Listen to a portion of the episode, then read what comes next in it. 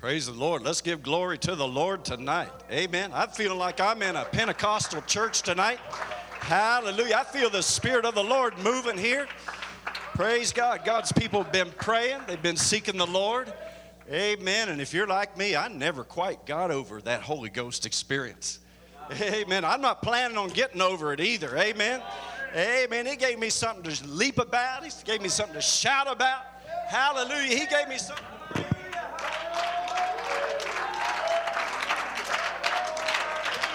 Hallelujah. Oh, I thank God for this Pentecostal experience that we've had. Amen. And you can be seated for a few moments tonight. Praise God. Hallelujah. It's good to hear the Riggins are on their way home. Praise God. Do you feel like you're in a good church and in good hands with your pastor, Riggin? Amen. I'm sure uh, this is a great place to grow in the Lord. You know, that old saying says, bloom where you're planted. And uh, there are too many folks that just keep uprooting, trying to plant themselves somewhere else. And uprooting and up, you know, something is never going to grow very well when you keep doing that with a plant in your garden or out in your front yard or whatever. You have to leave it there. And uh, I can't think of a better place. Let me give you a recommendation. If you're part of this church, just stay right here. Amen. You'll be blessed right here. You'll bloom where you're planted right here. God's given you a man of God to bring you the word of the Lord. Pastor Riggin is that man. And the Bible even says this. It says not to have many fathers.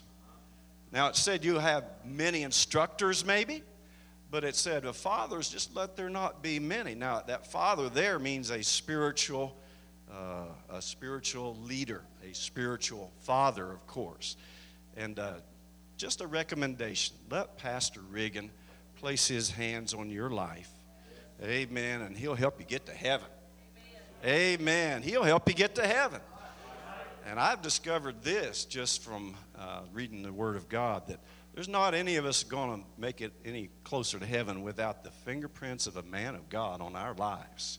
We are going to be blessed by a man of God helping us, assisting us, and uh, keeping keeping his uh, hand upon our life. God is good to us. God is good to us.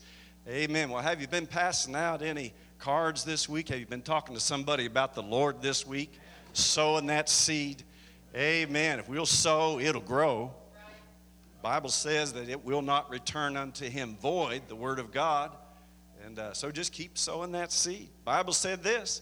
It said, uh, go ye into all the world and preach the gospel to every creature. Uh-huh. He that believeth and is baptized shall be saved.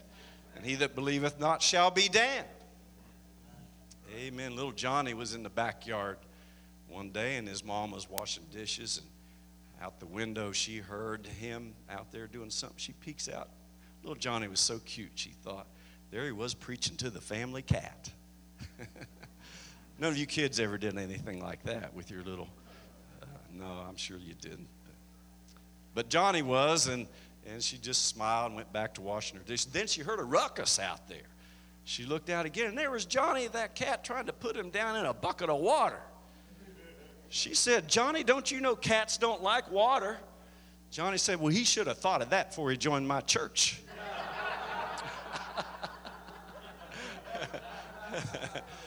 So if you're thinking about baptizing that cat, or I see one of these little girls with a doll baby back here, you know, they may not always be so agreeable. But guess what? I heard a knock at the door of the church today. This really happened. And I'm in the office out there. I'm thinking, oh, I better get up and get to that. I look out, and there's nobody there. I look again, because the knocking kept coming.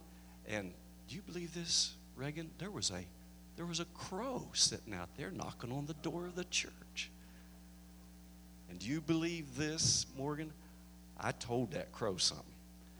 I told him the Bible says, repent and be baptized. In Jesus' name, you'll receive the gift of the Holy Ghost.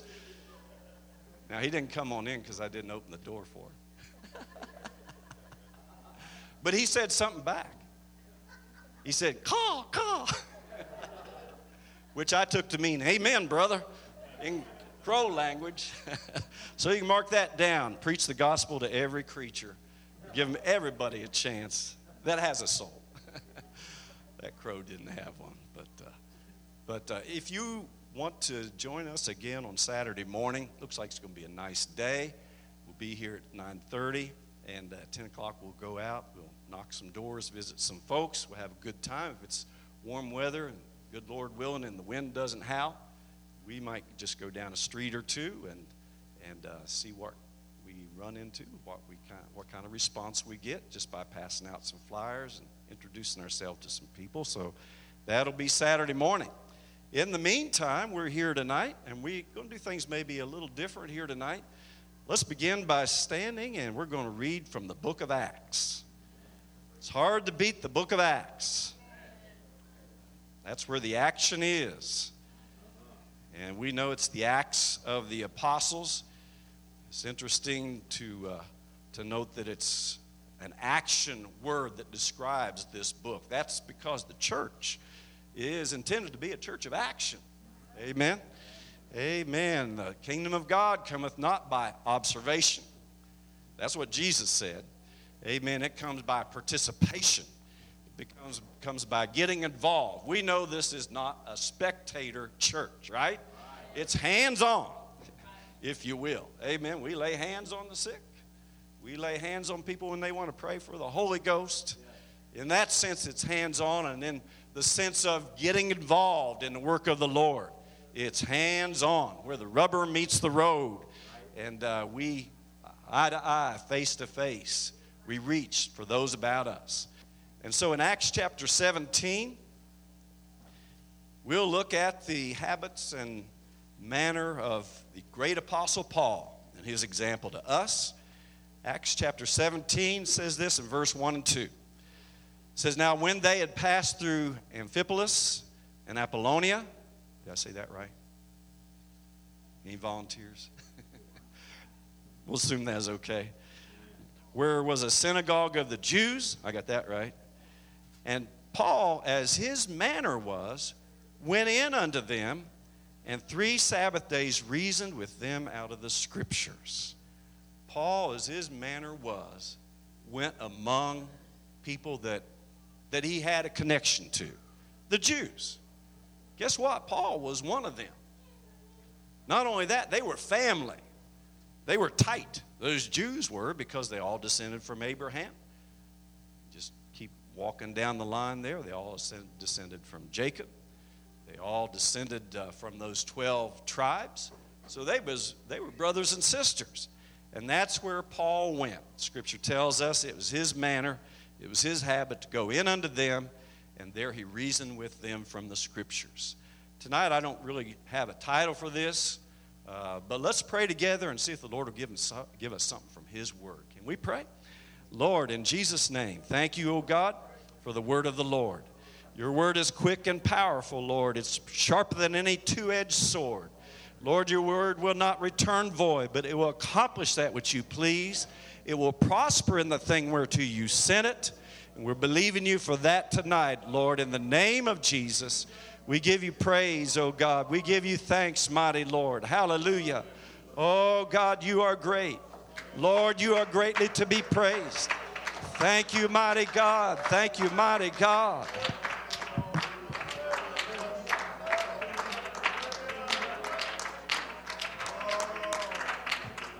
Thank you, Lord. Turn to your neighbor and give them a praise the Lord. And then you can be seated tonight. And I hope to include everybody tonight. And uh, can you help me, or maybe a couple folks help pass out? Make sure everybody gets that. I'm including young people too. Uh, we have something that might be helpful for us. Evangelism. Paul's manner uh, was to include that on his daily agenda. And uh, it was his habit, and it was his manner to check out the people where he went as a as a missionary to the Gentiles. And uh, first he would go to those that he had something in common with, which was the Jews. So somebody might ask, where are we going with this tonight, passing out handouts? And, and I'm sure this is not totally out of the ordinary for you, because I know how Pastor Riggin is a teacher. And I'm aware that he's uh, introduced some Bible studies to this church that can be used to reach to the lost. We'll do something along those lines tonight. So where are we going with this tonight? We're going with, uh, thank you, brother. We're going with how to approach somebody with something that we have that's important. Somebody that we have something in common with will be the most likely people that we would approach. Amen? Amen. Now, you and I know that uh, folks can get confrontational about some things. And uh, they say blood's thicker than water. Folks may criticize their own family members sometimes. They may talk about the husband or the wife or the grandma, the uncle, uncle, the aunt. And they can get by with that. But if you're not part of that family and you step in and you or I start criticizing their family, guess what? That doesn't that doesn't cut it. That isn't going to work. That's their business. That's their family business. And, uh, you know, we can have a confrontation there pretty quick. Politics is another area, right? I'll tell you, if you want to get up a good, stir up a good conversation, just uh, find out where somebody stands and, and take the other side. Just for kicks. Be the devil's advocate, and uh, you'll get you a, a lively conversation going. As we approach folks about the Lord, there are various ways we can approach them. I like the non-confrontational approach. The kind that builds bridges instead of walls. The kind that opens doors instead of slamming them shut. Is anybody with me? Yes. Yeah, and we probably all done some of both. You know, I I must confess, you know, personal testimony time, that there have been times that I, I've tried to get my foot in the door and I got, got it slammed on it. Speaking to somebody about something that I felt they needed to hear. And they didn't feel the same way I did. And so the goal, I find, is to find a way to get our foot in the door where it won't get slammed shut on, and to keep it out of our mouth as much as possible, too, when it comes to the foot. Uh, you know, sometimes we can get try to get both of them in there. But that'll be our goal tonight, is to look at ways we can approach people in which uh they'll be more receptive to what we want to talk to them about. I want to tell folks about the Lord, don't you? I love to tell people what God has done for me. And, and I like to, to know that they're interested and they'll want to listen to that. And there are some approaches that we can use, and scriptural approaches worked for them in the Bible. Hey, it'll work for us today. People are still people. Now, there may be a bit different culture in Olathe, Kansas than in Oh, Colorado Springs, Colorado. It is a little bit different. There are different uh, activities that people do with their free time. There are different interests in different areas. But people are still people. You know, I've already seen some folks in Olathe, Kansas, just short time I've been here. I think, man, that reminds me of somebody. Reminds me of somebody from Colorado. Almost looks like him. Almost acts like him. And uh, people are... Uh, The same everywhere you go. They have a spirit, they have a soul, and God is reaching for them. So that's the way Paul approached it. Everywhere he went, he sought for some common ground. And he sought for a way to connect with people. And the first place he went with was his own people, people that he was connected to naturally anyway, the Jews. And uh, he had an approach that uh, that worked. Let's go to Acts chapter nineteen, a couple pages on there, and let's see what approach he used, because it doesn't tell specifically in some places, but here in Acts chapter nineteen, you're probably familiar with how he met certain disciples of John. And as they were coming down the road and Paul was on his way to Ephesus, they got in a conversation. We'll just start there in chapter nineteen, verse one. It says, "And it came to pass that while Apollos was at Corinth, Paul, having passed through the upper coast, came down to Ephesus. And he found these disciples." Now these disciples, we're going to find out, uh, were John's disciples. They were good guys, all right? Now, they didn't believe the same way Paul believed. Did you ever run into somebody that's a good person? You know, you could be good friends with them, but you find they just don't believe the way you believe. But we'd like to help them believe the way we believe because we have that scriptural truth.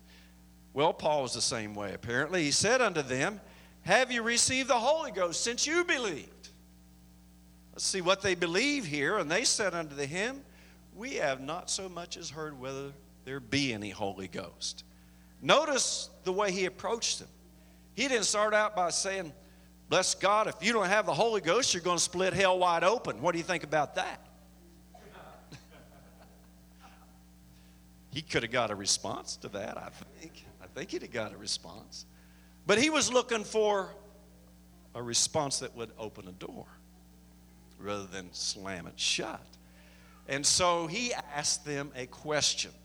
Have you received the Holy Ghost since you believed? Now, I don't know if Paul knew in advance before he asked that question or if he's just playing dumb. But either way, he asked the right question. And uh, they said, we haven't heard whether there be any Holy Ghost. Door's still open. So he said unto them, unto what then were you baptized? Well, they said unto him, unto John's baptism. Well, now the door's swinging wide open. They don't feel like Paul is trying to encroach on their territory. He is, he is interested in their experience. He's asking them questions. He's letting them talk a little bit. Now, Paul is a preacher. And Paul could have preached them a message right there, and he did at times, depending on the situation. But this was a face-to-face, one-on-one situation like we're in every day. And so he took an approach where he simply showed an interest in their experience.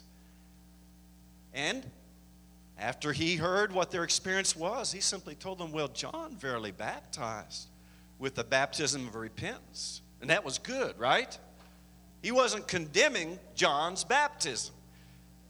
They had done all they knew, need, knew to do. Many times we encounter people, they've done all they know to do. I was in that situation one time. I was in that condition. I had been sprinkled. I thought it was baptism. That's what they told me, where they sprinkled me.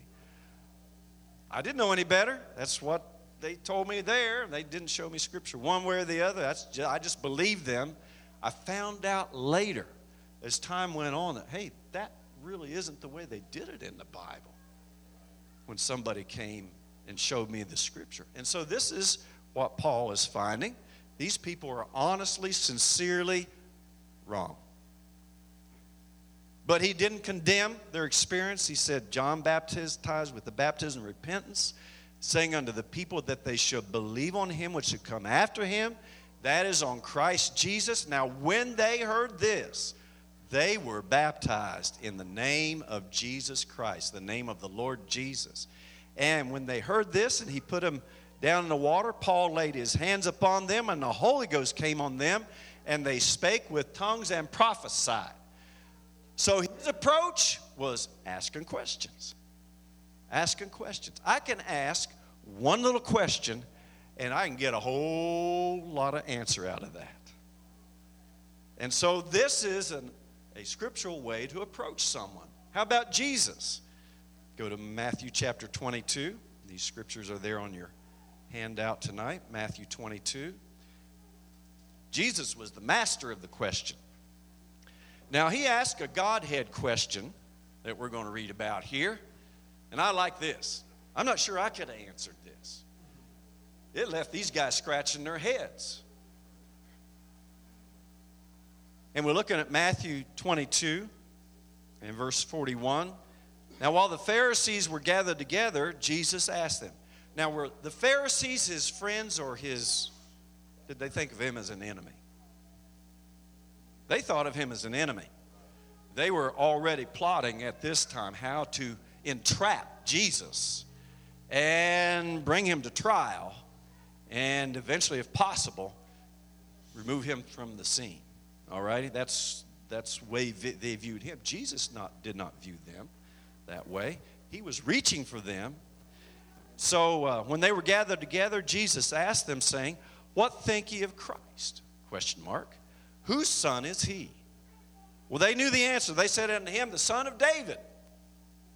Scripture, he saith unto them, how then doth David in spirit call him Lord, saying, the Lord said unto my Lord, sit thou on my right hand, till I make thine enemies thy footstool. If David then call him Lord, how is he his son? Question after question after question. And Jesus just left it open. See how they answer. They scratched their head. The Bible says they didn't ask him any more questions. So in, try, in trying to entrap him, they really trapped themselves. Jesus simply asked a simple question, you know, how, who would Christ be? After the flesh, he was David's descendant, right? He was his son. But after the spirit, he was Lord. Jesus is both God and man. He's the Son of God. He's the Son of man. He's the Lord of glory. Hallelujah. Yet he was laid in a manger. He's the Prince of Peace, yet he's the everlasting Father. We know who Jesus is, amen? And we have the answer to those questions. Praise God if we can draw somebody out so that they begin to hunger and quit. I wonder what the answer to that is. We might get an open door there and be able to tell somebody some, give them some pearls of truth. So here are some, here are some suggestions how to approach somebody. We want to find out where someone is spiritually. You, you got one, brother, all right? Find out where someone is spiritually, and that's the goal of our questions. And we might use the what do you think about approach. What do you think about the world situation? Do people around you have thoughts about that? When they're seeing the sea and the waves roaring, when they're hearing about war over in Syria and Iran doing their thing, and and uh, people dying and, and mass killings regularly in America, people do have thoughts about that. And uh, so we'll get a response. What do you think about the world situation? I was walking down the hall one day of, the, of my workplace in Colorado, and somebody had the radio on. It was telling about that was the particular time when there was the uh, the horrible. Uh, it was a rainstorm back in Boston. Uh, that must have been last year about this time. And uh, somebody, I heard somebody say, "What is going on in this world? It looks like it's falling apart." And uh, in the back of my mind, I'm thinking, man, if I was back there, we'd have a, a discussion, because there is something going on in this world. People don't know what it is, but we know it's simply signs that Jesus is coming. Amen? Amen. Praise God. What do you think about churches? People have opinions about churches. Many times they have positive opinions, but we're sometimes a little leery of asking them because maybe they have a negative opinion. But regardless, we'll get an answer, and it'll give us an idea of their spiritual uh, condition, where they are. What do you think about John three five? They may say, what's that? Well, there's my chance. Except a man be born of water and of the Spirit, he cannot enter into the kingdom of God. What do you think about Acts two thirty-eight? We generally would ask this to somebody we know of as, as being a churchgoer, right? And maybe they know something about the Scripture, but maybe they haven't considered Acts two thirty-eight, and we know that off the top of our head, right? Can we quote that? We can quote it. Then Peter said unto them, repent and be baptized, every one of you, in the name of Jesus Christ for the remission of sins. And, amen, that's right. We have the answer if they don't know what Acts two thirty-eight says. Then the do you line of questioning. This is something you can try tomorrow. Just somebody you've been talking to. Somebody you've uh, maybe invited to church. Just ask them, well, do you go to church? Maybe they do. Maybe they don't. Maybe they never have. Maybe they were raised in a church. Do you read the Bible? Maybe they've read all the way through it. I asked one gentleman that. He says, I've read it half a dozen times at least. And he wasn't boasting. It was simply uh, a fact that I would never have guessed. And uh, that gives us an idea of the spiritual condition, all right? Do you pray? If they've ever been in a foxhole in the military, they prayed. That's what I'm told. People have been there. And do you know about the mark of the beast, six six six? Do you think most people around you have heard of the mark of the beast? I think they have. I think probably ninety-five percent of Americans have heard of the mark of the beast. Uh, they've heard it in some kind of a media uh, presentation. They've seen it maybe. Uh, they think of it maybe as a tattoo on somebody's forehead. They've heard the scary stories. But you may find out that many people don't know it comes comes from the Bible. That six six six is right there in the book. And we know right where it is. It's in Revelation thirteen, right? About down there, verse sixteen. So we can show them something that they've heard about. All right, then, the tell me about line of, of, of approach here. Tell me about your church. That opens the door for somebody to just talk about their church. Tell me about the Holy Ghost. Amen. I enjoyed meeting Ann the other night, who came with Sister Santiago, and uh, hearing about her experience in the Lord. And uh, we learned so much just by asking simple questions. And it turns out she's received the baptism of the Holy Ghost.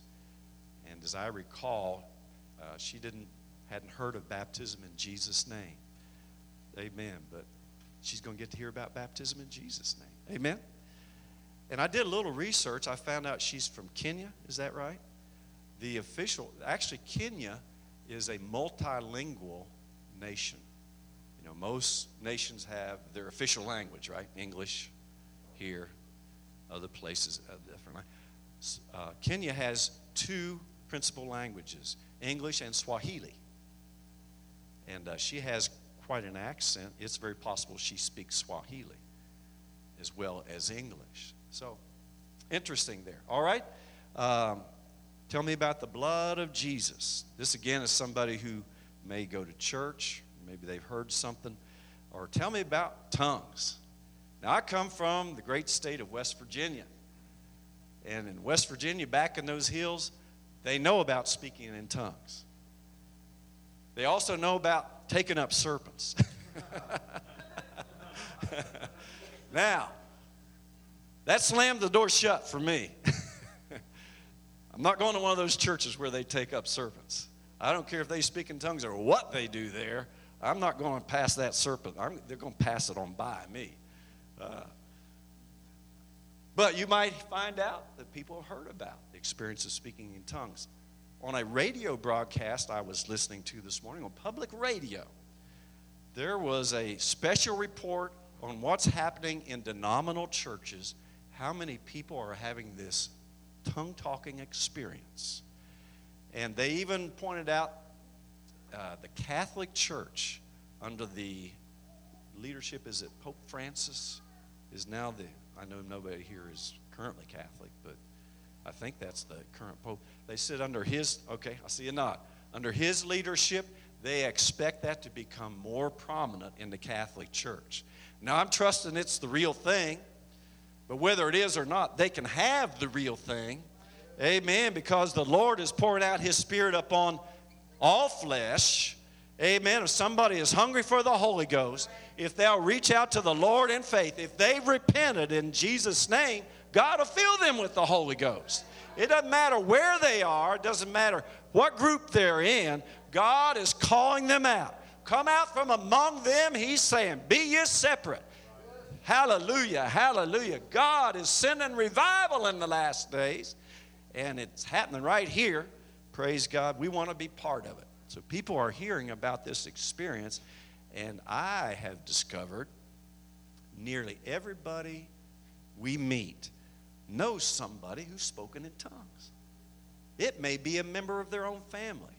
That crazy uncle lives out there in that other state. I heard he's tongue talker now. Or one of their friends. Or somebody. All right? So how do we approach somebody? We just ask them questions. And let it talk. Let them talk. And we'll find out so much that's very helpful in approaching them. Let's wrap this part of it up because we're going to turn this page over here in a moment. But let's say that you have somebody you'd love to talk to about the Lord, and you have some good tools. I've seen these laying here. Everybody's seen this one? Do all speak with tongues? All righty. And you've seen this one? Maybe calling on the name of the Lord. And I'm sure you've seen this one. It's in English or Spanish. Into his marvelous right, light, right? All righty. So some of you have taught these. These are very easy to teach. Read through it once yourself, and you're ready to teach it. It's that simple. It just guides you right through the Bible study. But let's say that it just somebody that you know, you would like to teach them a Bible study. Well, here is a great approach. Call them on the phone, or you're talking to them, and uh, you say, did I tell you about the new Bible study I'm learning to teach? I was wondering if you'd be willing to help me out. Now, if it's a family member, and you ask them for help, I'm going to assume that you haven't cried wolf too many times before. And they're going to say, here they come again. Want me to help them with this, that, or that. But they're going to say, well, sure, what can I help you with? Well, I need somebody to help me practice this Bible study. Can you do, uh, can you, would, would some practice help you? Practice always helps me. I am still practicing. I've been teaching Bible studies for a while, but I can use all the practice I can get. So every time I teach a Bible study, I learn a little something more. I learn something about the people I'm teaching, if not the Word of God. So it's all practice. Amen. I'm almost as bad as a doctor. I'm practicing. I don't care for doctors practicing on me, okay? But if somebody bringing the Word of God, amen, let's put it into practice. Here is the clincher. When can we get together? Many times we ask somebody, would you let me, would you help me practice this Bible study? They say, sure. It never happens. Have you ever had that? All right. You're not the only one. You're not the only one. So when can we get together? Would Thursday work better or Saturday? Just give a couple options. Which would work better, Thursday or Saturday? Or pick your days. Which work best, Tuesday in the morning or Tuesday in the evening? Does that make sense? So that's the reason that's in bold letters there. It nails something down. Now, that doesn't mean it won't change before you finally get together, but there's a certainty to it. We are getting together. I'll, I'll put that on my calendar. Does anybody carry their calendar around with them? I carry mine around with me. Do you? It works pretty good. As long as that battery's going and stays up there. Works all right. Okay, I'm put, I've got it on my calendar. I'll be there. This is good teaching, isn't it? This isn't original with me. This is just good teaching. How do I approach someone? Ask them a few questions. And then, somewhere along the way, in that circle of influence on the backside there, you'll find somebody who'll say, yeah, I'll, I'll help you out. I'll let you practice. When can we get together? All right? So this circle of influence, you may have seen something like this before. This is really helpful. It jogs us and reminds us of the people that surround us that really are open doors. And we've kind of written them off. We kind of said, well, I've talked to them before. I invited them to church before. I invited them two Christmases ago for our Christmas program. Or, oh, I remember when I first came to the Lord twenty years ago. I invited them, and, you know, we wrote, write them off too easy sometimes. Right at the middle of that circle there is self. That's us. And we are surrounded by family. Who has a family? Everybody has a family, right? Right. And I love my family. Don't you love your family? Yeah, I love my family. So in our circle of influence up there, that top circle is family. Now, do you have a pencil or a pen? This is hands-on tonight, okay? This is hands-on. And uh, get out that pencil or that pen or borrow it from somebody. Some of you ladies have a dozen of them in your purse. Brother Josh has a few back there in the cup in the uh, sound booth back there. And uh,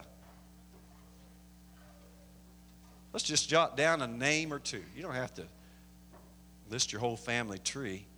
If you're from West Virginia, the family tree is real easy. It just doesn't have any branches. But uh, family, right in there. Um, you know, a couple of names. A couple of names of folks that you really would like to talk a little bit more to about the Lord. But you haven't found the opening.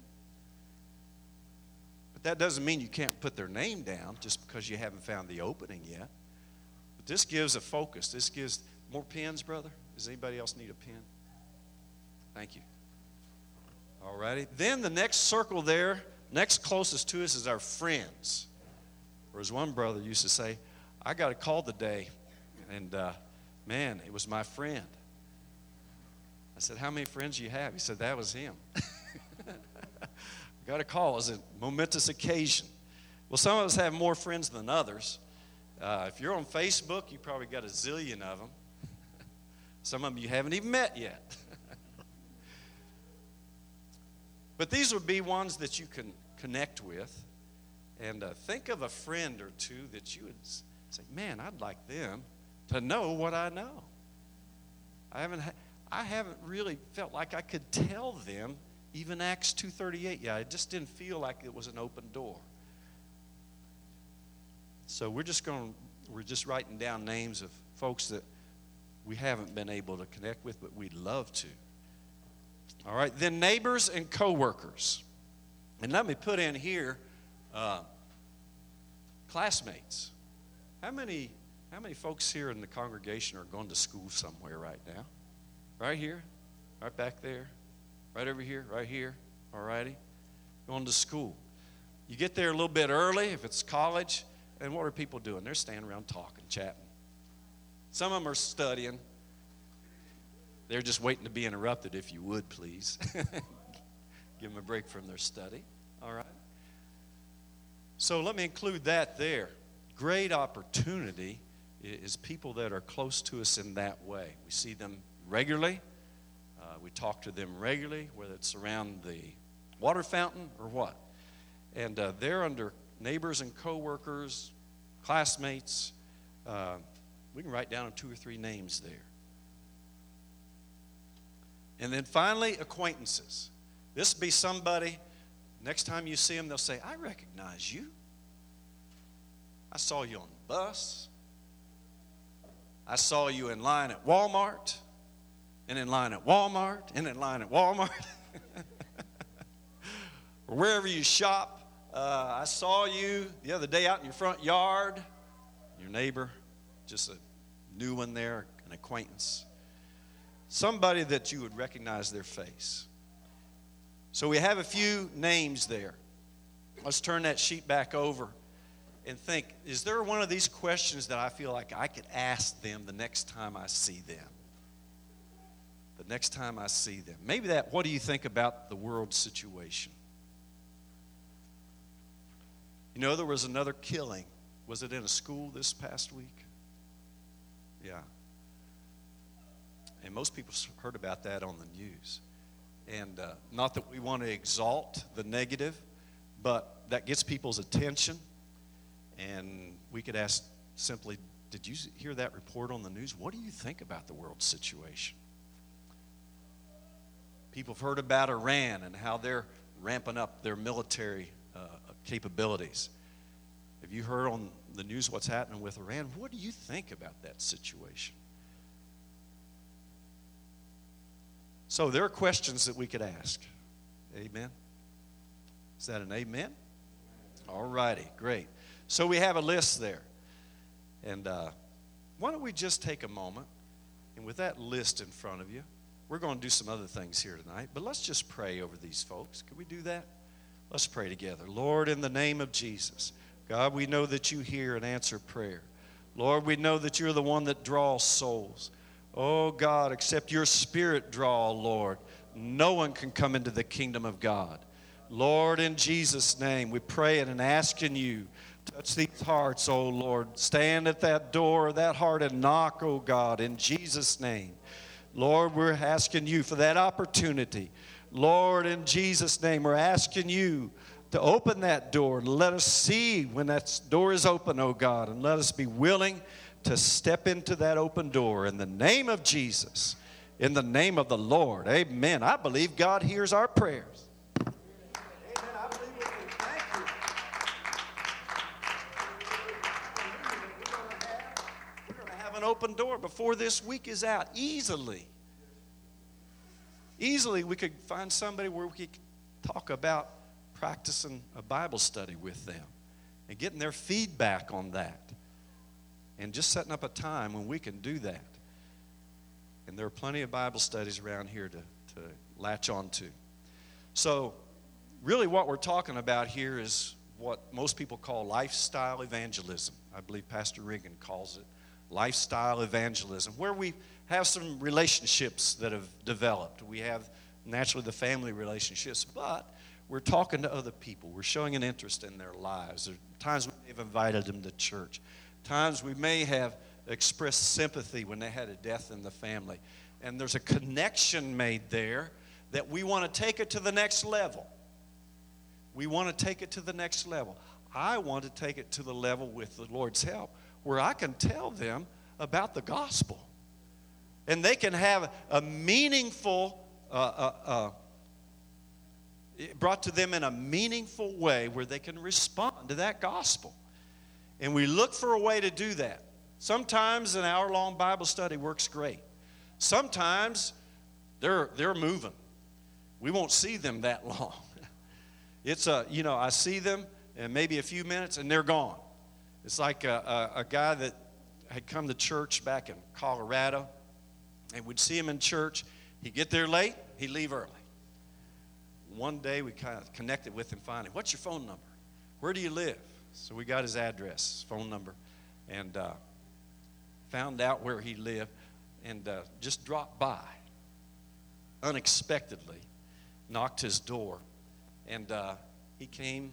We talked, sat on his front porch there, and uh, he says, you know, I got to go in ten minutes. I've got to go pick up the kids. Well, here he was going to be gone again. I said, can I have five minutes?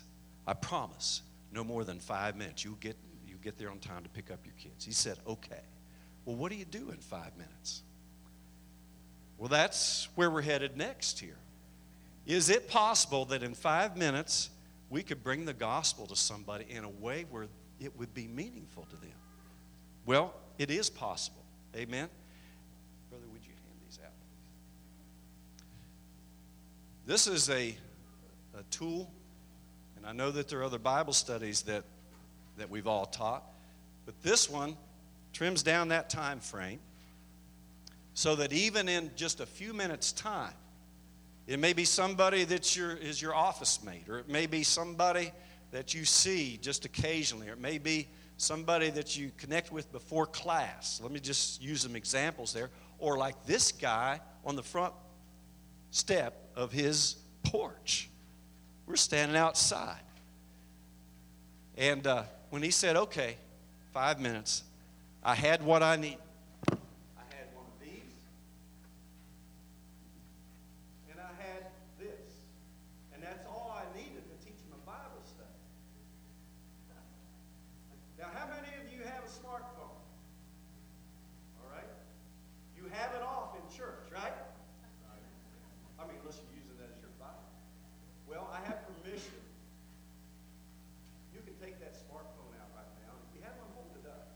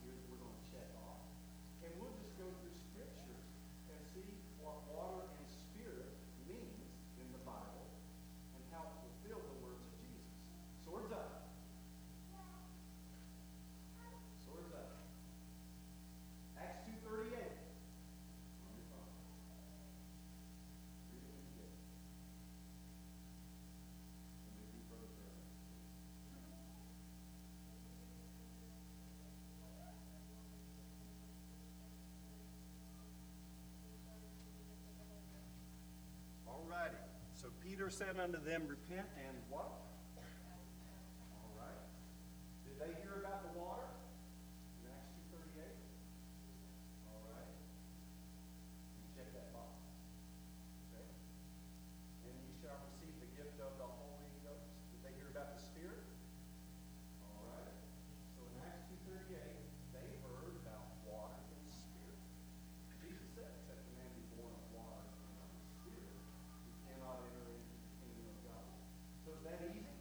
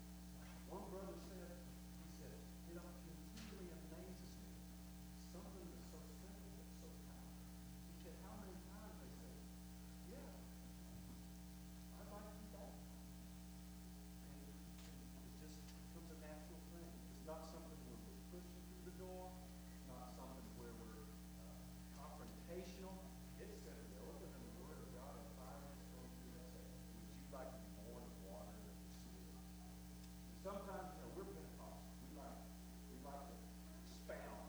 But can you do that? Can you just ask that question now? Wait. If we're ready, and, and we just take that approach, we get an answer. And let me assure you, when the Word of God goes forth, something will happen. If you find somebody before this week's out, and just give five minutes with me, and go through this little Bible study, something will happen. Something will happen. You will find out something about that individual. You'll find out what are their experiences with God. Something will happen in their heart, because the Scripture says, in the mouth of two or three witnesses. Now, sometimes you wonder. There was one, uh, one of my co-workers.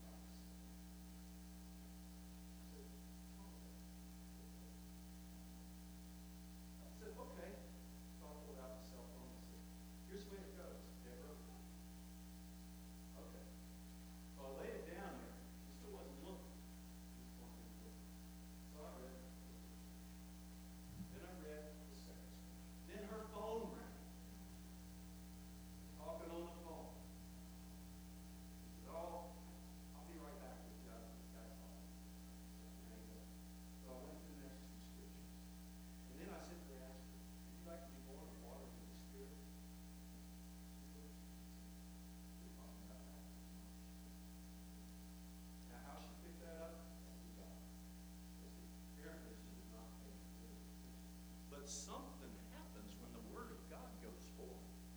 That opened the door. We got to talk about her experience in the Lord, how she had some difficult experiences in her family, and we had something to pray about. And uh, when we can start praying for somebody, doors start opening and develops a relationship where we can meaningfully invite them to a church where people are baptized in Jesus' name, where people receive the Holy Ghost speaking with tongues. And it's not a shock. It's not something new. It's something that somebody's read about in the Bible right there. Amen. Can you think of somebody that you might see maybe ten minutes sometime during a day? That's ten minutes. That's plenty. In one example, it was a security guard where this guy draw, drives into his apartments. Every night, he'd see that security guard. And, you know, they finally got to, that security guard would just wave him on in because he recognized him. Then it was summertime. He got to, he'd roll down his window, and they'd just chat a minute or two. And then a car would come up, and, and he'd roll on into the apartments. He decided he's going to take this and lay it on the front seat of his car. And uh, next time that security guard's there, and it's a nice summer night, he'll just say, "Hey, have you seen this?" Well, it was me. So I did that. I drove in. "Hi, Lewis, how you doing?" "Well, fine, how you doing, Bill?"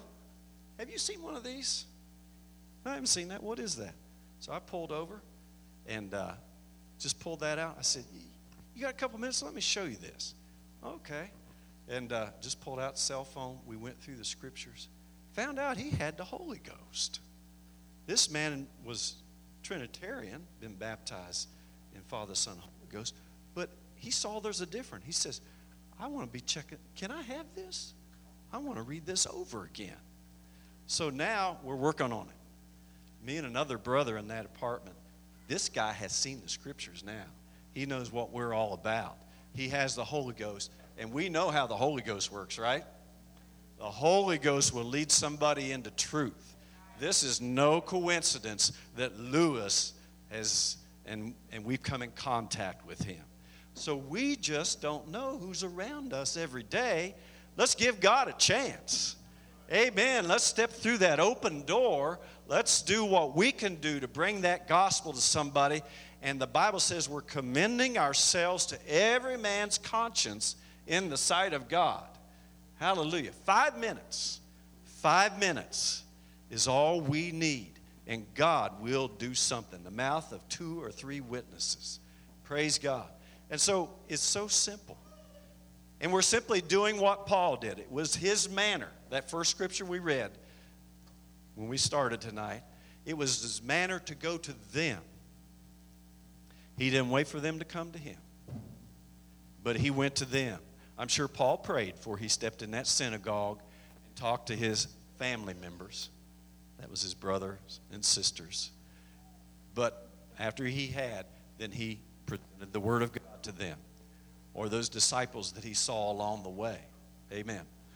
And you know what's really exciting? There are some people we would meet, we'd say, no chance. No chance. They have a foreign accent. They come from, wow, they come from a way different background. We're in America, and America is changing. There are mosques.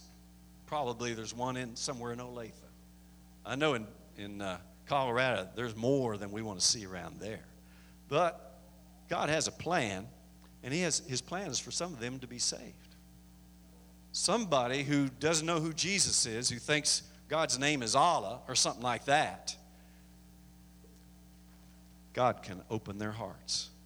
And there's a man named Ahmed who lives in Denver. This was what hooked him. He was born in Iran, of all places. You know where that is? That's ancient Persia. That's the place where uh, uh, Baghdad is, and uh, also ancient Babylon, a place where they persecuted God's people. But God worked it out so that he ended up in England, where he learned English, and then he ended up in America, where he went to engineering school, and he came to church one day. He just came to check it out because a friend had invited him. He wasn't particularly interested. He had family members by marriage who were Catholic. Didn't see anything in it. To him, that was Christianity. But we just, just had, you just have a few minutes. We'd just like to sit down and just show you something from the Word of God. He was interested enough. And as we went through this, something, God touched his heart. Something began to happen in his life. And he looked at me and said, I never saw that before. I never saw that before. Nobody ever explained that to me. And it opened the door to a couple more lessons, talking about the Holy Ghost, talking about the church, and talking about his life. And it turns out that the God that he had been told he was supposed to serve was a God of vengeance, a God of violence, a get-even type God. That's Allah. I told him about a God who forgives, a God who's merciful, a God who loves. And he came to church. Next time he came to church, stood in the vestibule, and uh, just went up to greet him. Tears began to roll down his face before he even, before church even started. And he hung his head. He said, I really need God.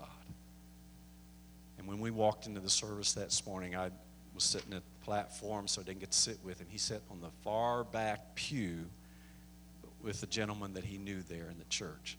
And when the altar call was made, we were praying. And Ahmed came down that aisle to the front. And I thought, this is it. I'm just telling this the way it actually happened. This is it. This is, might be the only chance that we have. Help him get closer. So we got the, the guy who had the most Holy Ghost to come on over, one of the ministry team. Now's your chance, brother. Would you pray with this man? And uh, so he came up, and this man was, this brother in the Lord was ready.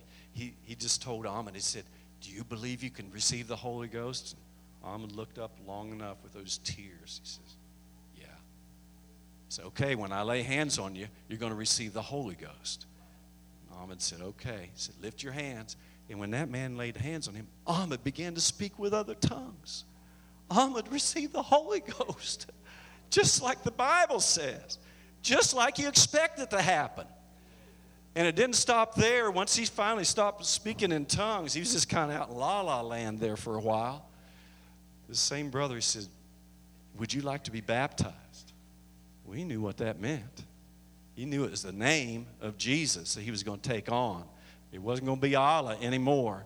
He knew it might separate him from the people that he was raised with, might separate him from family, might cause him to be ostracized from his culture. But he said, yeah, I'm going to be baptized.